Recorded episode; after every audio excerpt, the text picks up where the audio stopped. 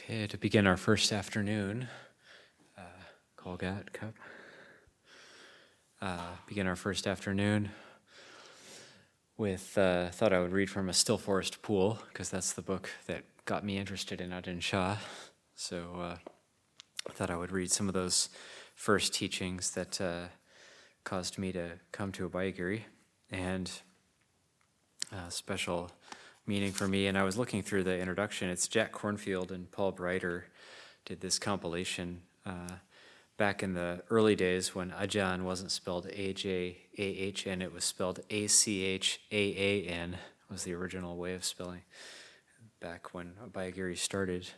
And um, I thought I would just, it's a little bit lengthy, but the introduction does paint a good picture for those of you who've never been to Thailand, and it's a really wonderful kind of some imagery and just leading into hearing and witnessing Lungpo Cha's teachings. So we'll see how far we get, and I'll just start at the very beginning. Dedicated with deepest gratitude to the Venerable Ajahn Chah Sumedho, our teacher, guide, and friend, to his many devoted students and disciples, especially Ajahn Sumedho, his teachers Ajahn Tongrat, and Ajahn Mun, and to the teachers before them, the lineage of centuries of those in the forest who realized through their simplicity and genuine practice the freedom and joy in the teachings of the Buddha, and dedicated to our parents for their care and support along the way. And an opening quote from Ajahn Chah. Try to be mindful and let things take their natural course. Then your mind will become still in any surroundings, like a clear forest pool. All kinds of wonderful, rare animals will come to drink at the pool, and you will clearly see the nature of all things. You will see many strange and wonderful things come and go, but you will be still. This is the happiness of the Buddha. This is the introduction, I think it's by Jack Kornfield. It's not actually signed.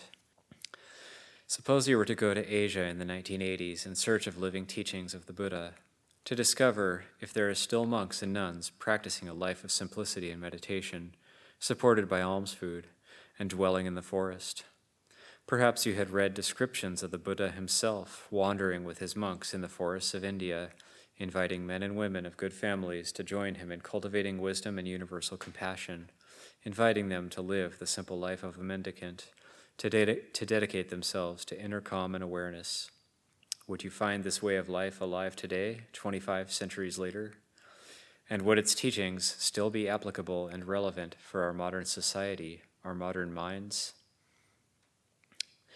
You would land at a modern airport near Bangkok or Colombo or Rangoon. In your taxi, you would drive through Asian city streets, passing cars, crowded buses, sidewalk vendors of tropical fruits. Every few blocks you would see the golden pagoda or spire of an urban Buddhist temple. But these are not the temples you have come to search for. They contain monks and nuns who study the ancient texts, who can chant and preach, and from this they teach. But to find the simple life of dwelling in the forest, the meditative living with robe and bowl, as old as the Buddha himself, you would have to leave the cities and their temples far behind. If it were Thailand, the country with the greatest number of monasteries and monks, you would board the train at busy Hualampong Station, leaving early in the morning for the provinces of the far south or northeast. So that would have been uh, going by train. The first hour's journey would take you clear of the urban sprawl, beyond the houses, businesses, and shanties backed up along the railway track. Vast plains of central Thailand would roll by, the green rice bowl of Southeast Asia. Mile after mile of paddy fields, checkerboarded into lots by small dikes between fields and rhythmically divided by canals and waterways.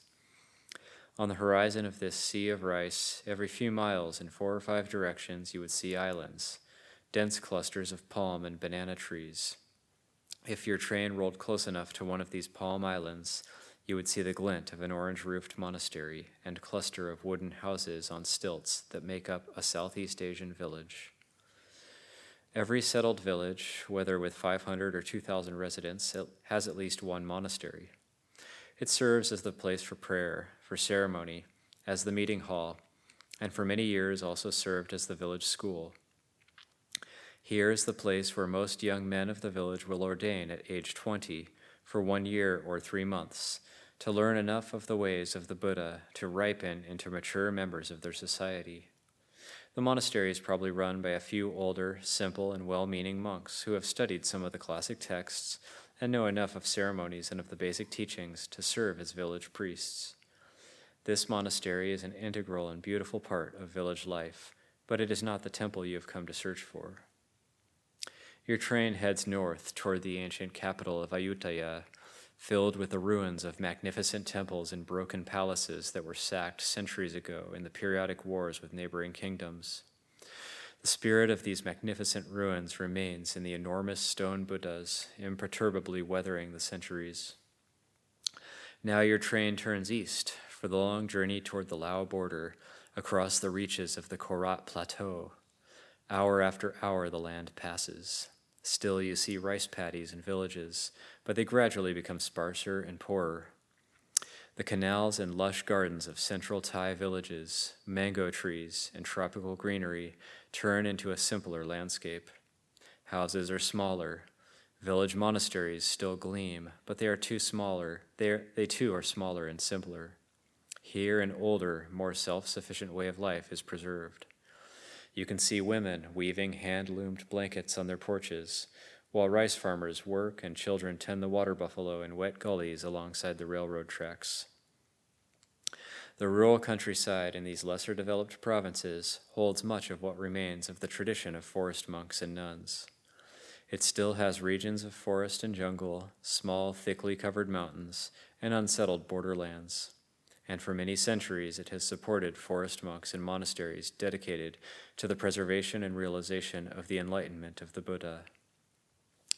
For the most part, these monks do not function as village priests, nor do they teach school, nor study and preserve the language of the ancient written scriptures. Their intent is to live fully and realize in their own hearts and minds the insight and inner peace taught by the Buddha. If you left the train and made your way by bus or hired car down some dirt road to such a monastery, one of dozens in northeast Thailand, what would you find? Would the teachings and way of practice be relevant in the nineteen eighties?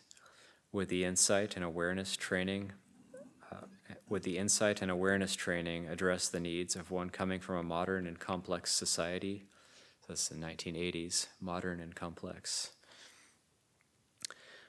You would discover that many Westerners had come bef- before you. Since nineteen sixty-five, hundreds of Europeans and Americans like you have come to visit and learn in the forest. Some came to study for short periods and then returned home to integrate what they learned into their household life. Some came to train more thoroughly as monks for one, two, or more years and then return home. Another group found life in the forest to be a rich and compelling way to live, and these remained in monasteries to this day. For each of these groups, the teachings have spoken directly to their hearts and minds, offering them a wise and conscious way to live. At first, the way may seem almost easy, deceptively simple, but upon attempting to put the Buddha's way into practice, one discovers that it is not so easy. Yet, despite the effort it takes, these people feel that nothing could be more valuable than to discover the Dhamma or truth in one's own life. From the moment of your entry into a forest monastery like Wat Pa Pong, the spirit of practice is evident. There is the stillness of trees rustling and the quiet movement of monks doing chores or mindful walking meditation. The whole monastery is spread over a hundred acres, divided into two sections for monks and nuns. The simple, unadorned cottages are individually nestled in small forest clearings so that there are trees and silent paths between them. In the central area of the Wat are, ma- are the main teaching hall, dining area, and chapel for ordination. The whole forest setting supports the atmosphere of simplicity and renunciation. You feel that you have finally arrived.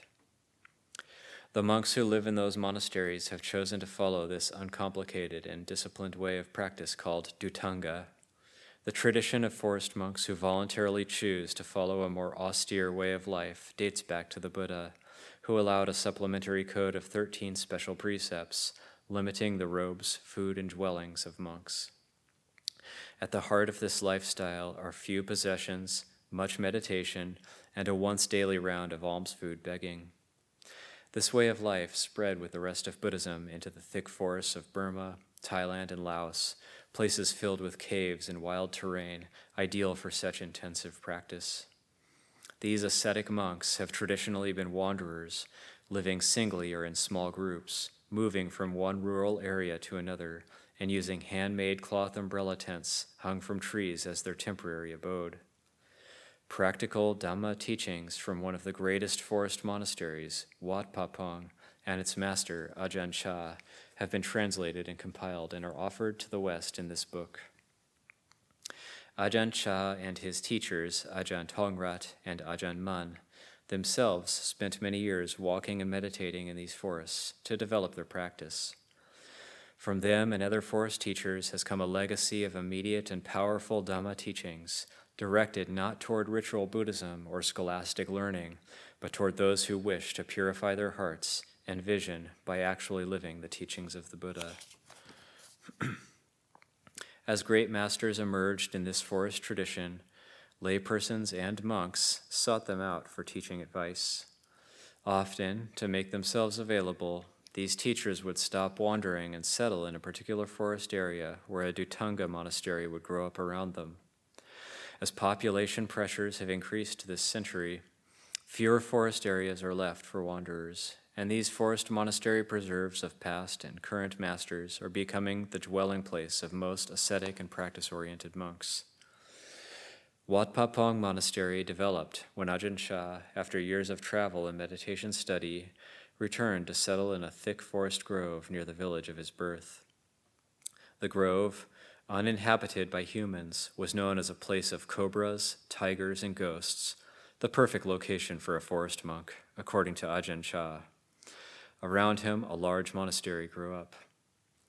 From its beginnings as a few thatched huts in the forest, Wat Pa Pong has developed into one of the largest and best-run monasteries in Thailand. As Ajahn Chah's skill and fame as a teacher have become widespread, the number of visitors and devotees has rapidly incre- increased. In response to requests from devotees throughout Thailand, over fifty branch monasteries under the guidance of abbots trained by Ajahn Chah have also been opened, including one near Wat Pa Pong, especially designed for the many Western students who have come to seek Ajahn Chah's guidance in the teachings. So now there's almost four hundred. In recent years, several branch monasteries and associated centers have been opened in Western countries as well, most notably the large forest Wat at Chithurst, England, run by abbot Ajahn Sumedho, Ajahn Chah's senior Western disciple. Ajahn Chah's teachings contain what has been called the heart of Buddhist meditation, the direct and simple practices of calming the heart and opening the mind to true insight. This way of mindfulness or insight meditation has become a rapidly growing form of Buddhist practice in the West. Taught by monks and lay people who have themselves studied in forest monasteries or intensive retreat centers, it provides a universal and direct way of training our bodies, our hearts, and our minds. It can teach us how to deal with greed and fear and sorrow, and how to learn a path of patience, wisdom, and selfless compassion. This book is meant to provide guidance and counsel for those who wish to practice. Ajahn Chah's own practice started early in life and developed through years of wandering and austerity under the guidance of several great forest masters. He laughingly recalls how, even as a child, he wanted to play monk when the other children played house, and would come to them with a make-believe begging bowl asking for candy and sweets. But his own practice was difficult, he relates, and the qualities of patience and endurance he developed are central to the teachings he gives his own disciples. A great inspiration for Ajahn Chah as a young monk came from sitting at his father's sickbed during the last days and weeks of his father's life, directly facing the fact of decay and death. When we don't understand death, Ajahn Chah teaches, life can be very confusing. Because of this experience, Ajahn Chah was strongly motivated in his practice to discover the causes of our worldly suffering and the source of peace and freedom taught by the Buddha. By his own account, he held nothing back, giving up everything for the Dhamma, the truth. He encountered much hardship and suffering, including doubts of all kinds, as well as physical illness and pain. Yet he stayed in the forest and sat, sat and watched, and, even though there were days when he could do nothing but cry, he brought what he calls a quality of daring to his practice. Out of this daring eventually grew wisdom, a joyful spirit, and an uncanny ability to help others. Given spontaneously in the Thai and Lao languages, the teachings in this book reflect this joyful spirit of practice. Their flavor is clearly monastic, oriented to the community of men who have renounced the household life to join Ajahn Chah in the forest. Hence, frequent reference is made to he rather than he or she, and the emphasis is on the monks. An active community of forest nuns also exists, rather than laypersons. Yet the quality of the Dhamma expressed here is immediate and universal, appropriate to each of us. Ajahn Chah addresses the basic human problems of greed, fear, hatred, and delusion, ins- insisting that we become aware of these states and of the real suffering that they cause in our lives and in our world. This teaching, the Four Noble Truths, is the first given by the Buddha and describes suffering, its cause, and the path to its end. See how attachment causes suffering, Ajahn Chah declares over and over. Study it in your experience. See the ever-changing nature of sight, sound, perception, feeling, and thought. Understanding the impermanent, insecure, selfless nature of life is Ajahn Chah's message to us, for only when we see and accept all three characteristics can we live in peace. The forest tradition works directly with our understanding of and our resistance to these truths, with our fears and anger and, dis- and desires. Ajahn Chah tells us to confront our defilements and to use the tools of renunciation, perseverance, and awareness to overcome them. He urges us to learn not to be lost in our moods and anxieties, but to train ourselves instead to see clearly and directly the true nature of mind and the world. Inspiration comes from Ajahn Chah's clarity and joy and the directness of his ways of practice in the forest. To be around him awakens in one the spirit of inquiry, humor, wonderment, understanding, and a deep sense of inner peace. If these pages capture a bit of that spirit in their instructions and tales of the forest life and inspire you to further practice, then their purpose is well served. So listen to Ajahn Chah carefully and take him to heart, for he teaches practice, not theory, and human happiness and freedom are his concerns. In the early years when Wat Pa Pong was starting to attract many visitors, a series of signs was posted along the entry path. "You there, coming to visit," the first one said. "Be quiet, we're trying to meditate." Another stated simply, "To practice Dhamma and realize truth is the only thing of value in this life. Isn't it time to begin?" In this spirit, Ajahn Chah speaks to us directly, inviting us to quiet our hearts and investigate the truth of life. Isn't it time that we begin? Part one, Understanding the Buddha's Teachings. Ajahn Chah asks us to begin our practice simply and directly with the understanding that the Buddha's truths of suffering and liberation can be seen and experienced right here, within our own bodies, hearts, and minds.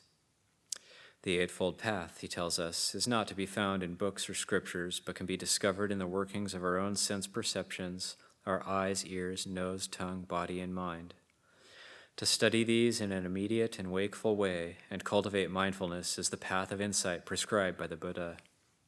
It has been kept alive and followed by those monks, nuns, and laypeople inspired to devote themselves to practice in the centuries since. Ajahn Chah speaks as a contemporary living representative of this ancient teaching.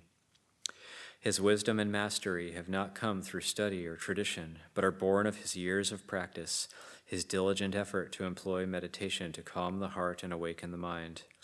His own practice was inspired and guided by the wisdom of several great forest masters a generation before him, and he invites us to follow their example and his.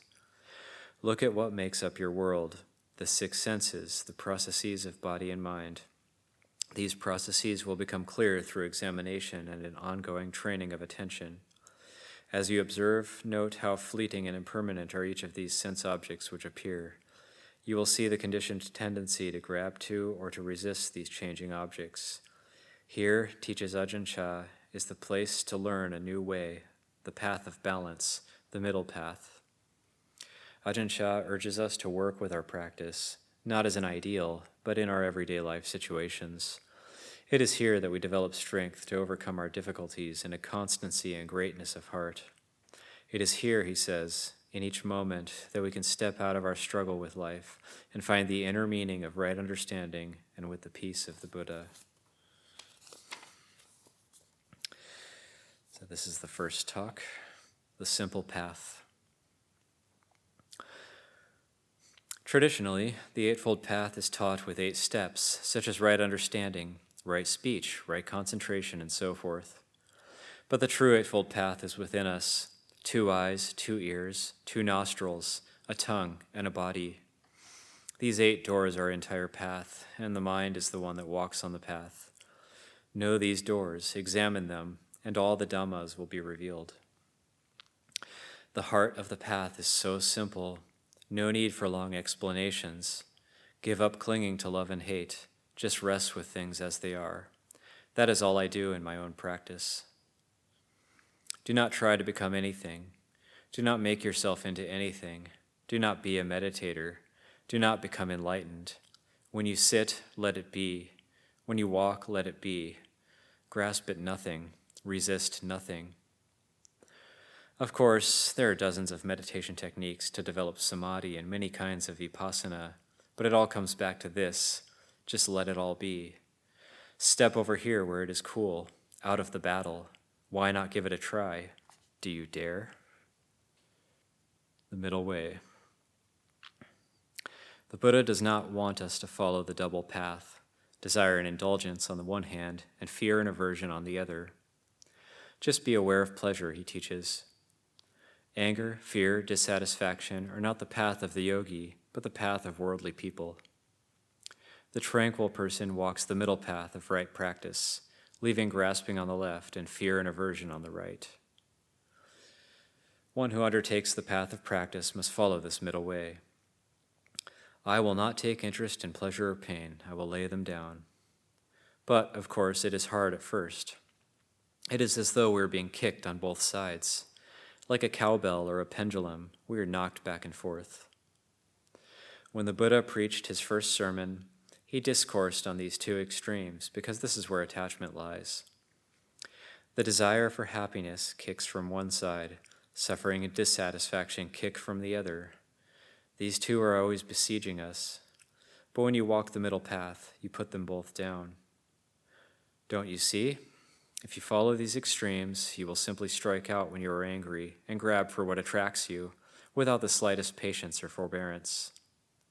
How long can you go on being trapped in this way?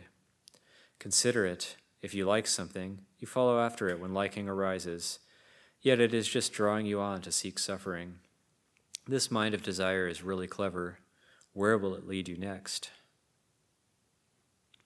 The Buddha teaches us to keep laying down the extremes. This is the path of right practice, the path leading out of birth and becoming. On this path, there is neither pleasure nor pain, neither good nor evil.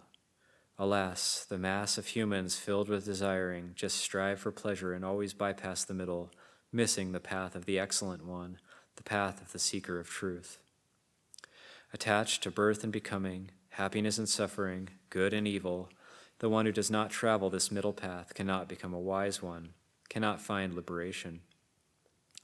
Our path is straight, the path of tranquility and pure awareness, calmed of both elation and sorrow. If your heart is like this, you can stop asking other people for guidance. You will see that when the heart is unattached, it is abiding in its normal state. When it stirs from the normal because of various thoughts and feelings, the process of thought construction takes place, in which illusions are created. Learn to see through this process. When the mind is stirred from normal, it leads away from right practice to one of the extremes of indulgence or aversion, thereby creating more illusion, more thought construction. Good or bad only arises in your mind. If you keep a watch on your mind, studying this one topic your whole life, I guarantee that you will never be bored.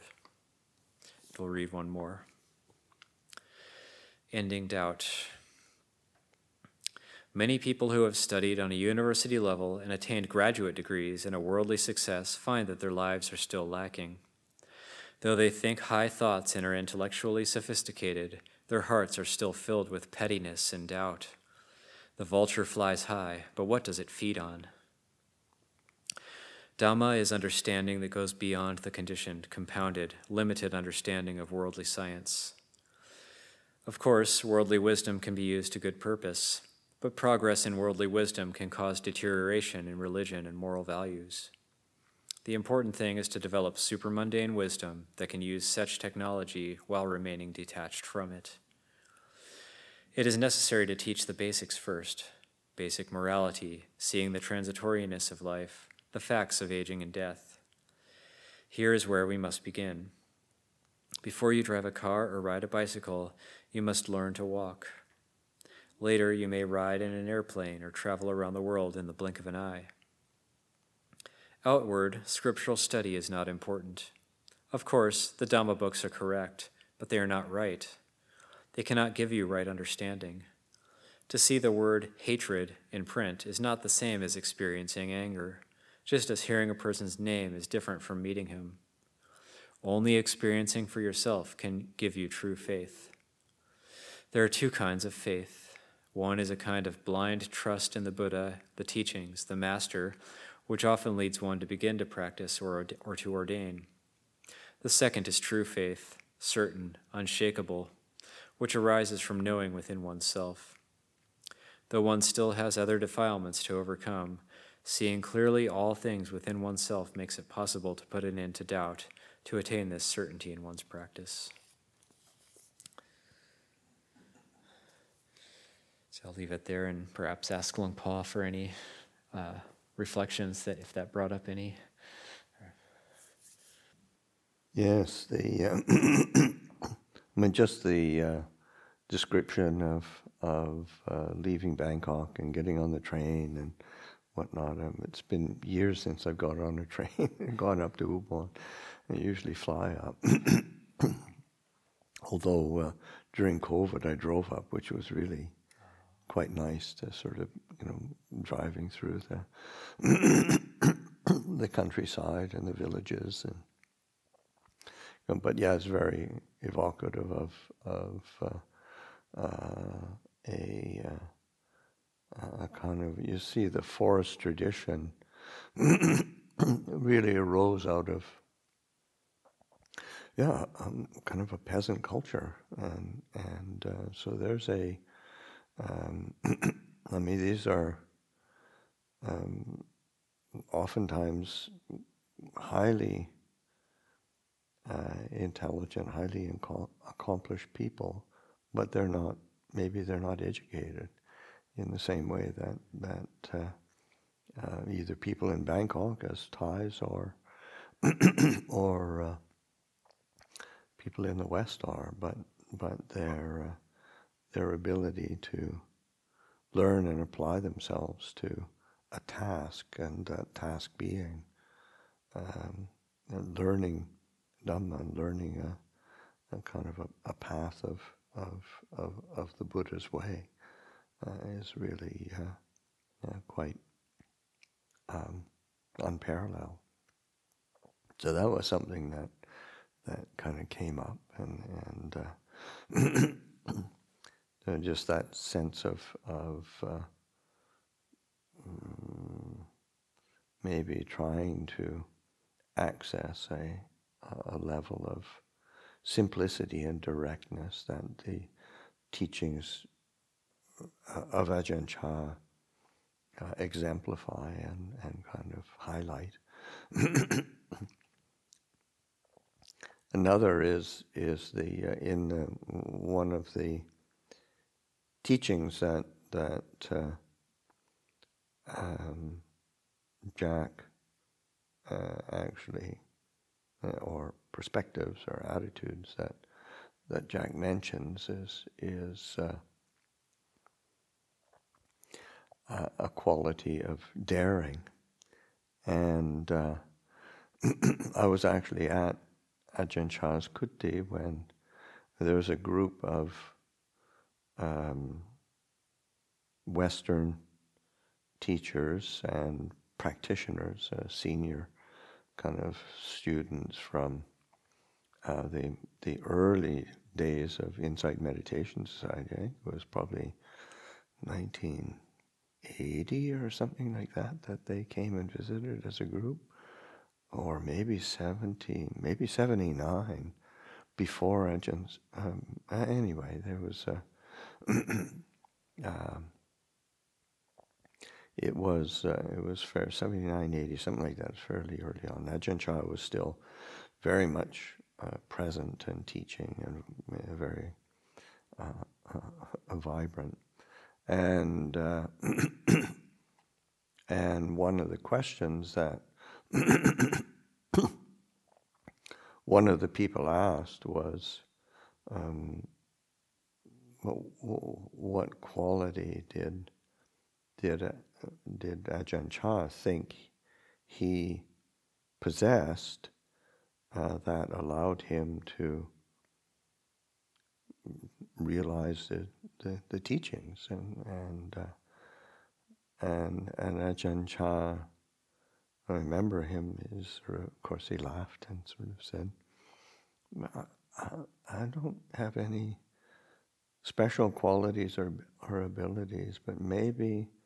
Maybe it was because I dared to do it, uh, and uh, just that sense of glad ham, glad long, that that that sense of yeah being willing to, you know, not submit to yeah doubt and fear and um, moods and and hesitations and proliferations and all of the things that we do get caught up in, but just yeah, dare to dare to give myself to this teaching. That's what, so this was, uh, in essence, what, what he was was saying. But I think it's a, you know, it's worthy of reflection. That sense of yeah, sense of if you dare to do it, uh, results will definitely come.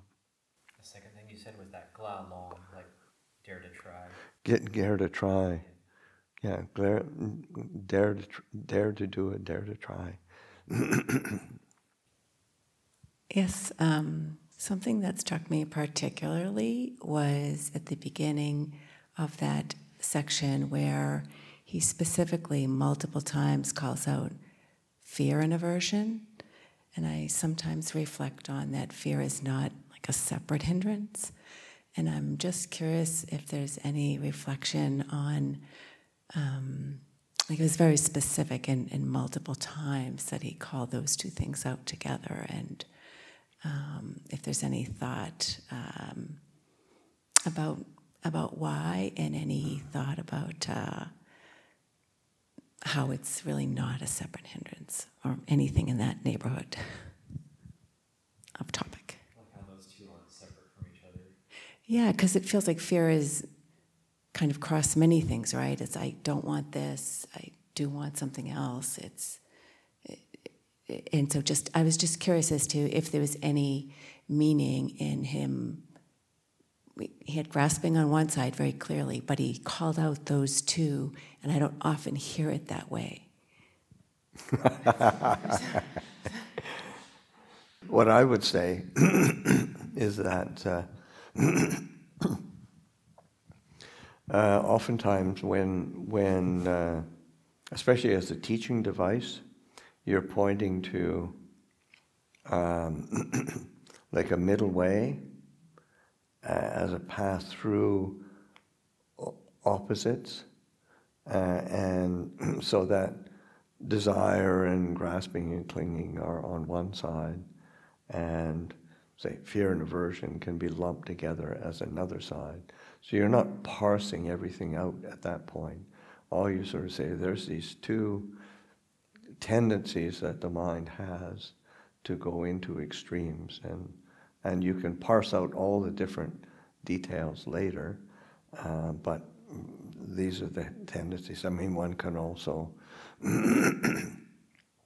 make a case for fear being a cause for For for desire as well, uh, Um, but you know, it's just it's it it's it's a uh, to me it's just a, a rhetorical device or a simple teaching device in order to sort of not getting too caught up in the details at this point, but important to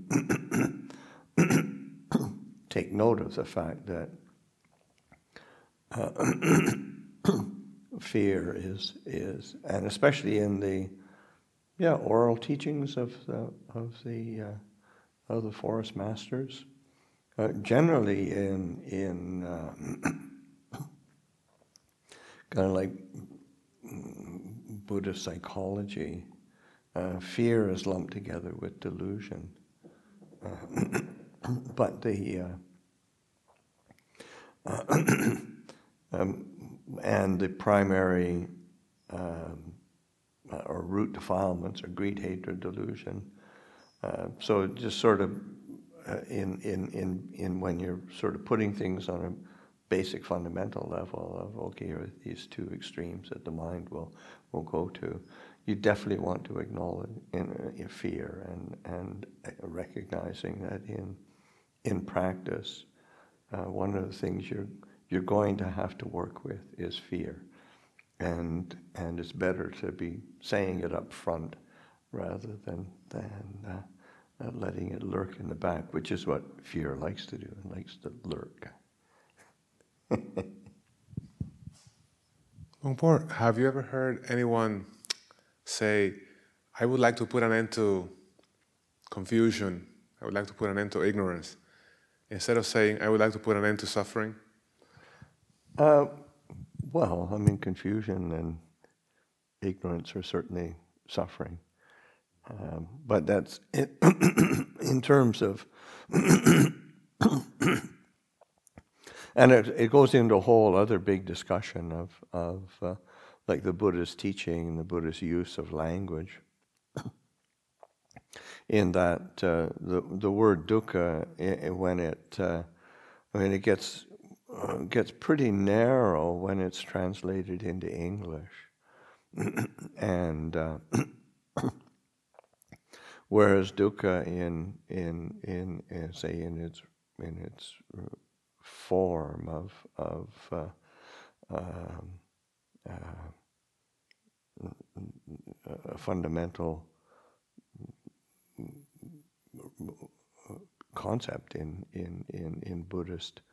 Uh, the teachings, or the way the Buddha taught, it's it's much more kind of global in the sense of, yeah, dissatisfaction, discontent, dis-ease, um, stress.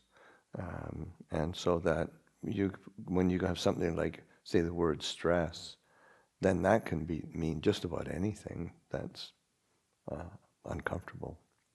Or even sometimes translated as imperfection, but that that gets into a bit conceptual. But but yeah, but those but it but it, you know, as opposed to suffering, which tends to be um, you know, like a, a, a pretty strong emotional word, but it's you know it, it works because it's just basically it's just sort of you're trying to put a pin on things as as. Uh, and and realize what, say, Buddhist jargon is pointing to. Uh, a lot of gratitude for these teachings, and just remember reading that first talk, and when he says, "Do you dare?" and I think, I thought, yes, yes, I dare. I'll do it, I'll do it. Just... Uh, and here pl- you are. Planting those seeds, yeah. Maybe you could just say a little bit, too, about uh, walking meditation. So we're going to be practicing together for this three weeks in the main area, and uh, say sitting in this hall, and then there's walking meditation areas. So out down towards the B two, there's a number of flat areas. Out the Black Rock Trail, there's a number of flat areas. There's flat areas uh, near the up above the Gold Buddha. There's two walking meditation paths. If you go to the Gold Buddha and turn left, walk up those steps and turn left, there's two walking meditation paths up there.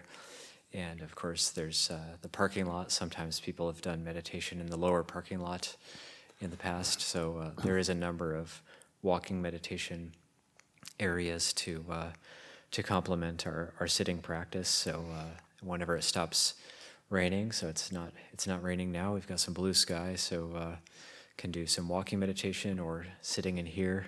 We've got a three-hour chunk for this afternoon, being two fifteen to five fifteen, and uh, anybody who wants the, the tea time, just because this will be the first full day of winter retreat, full group style practice, the, the tea time is, there's no Q and A session, but it's in, uh, we just have tea in silence. Can you can actually sit in here and have tea, or you could, uh, people might be still meditating in here and not having, choosing to not have tea. You might want to sit, try sitting straight through to evening puja, or or sitting a, a little bit longer at that period of time.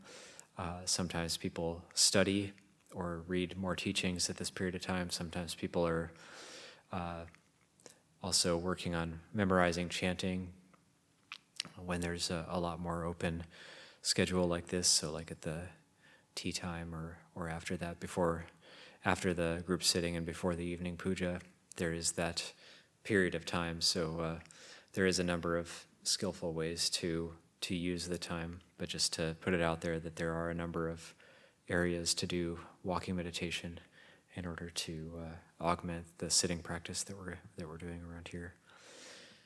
So uh, may you be well. Go for it. Pati Bat. Bye.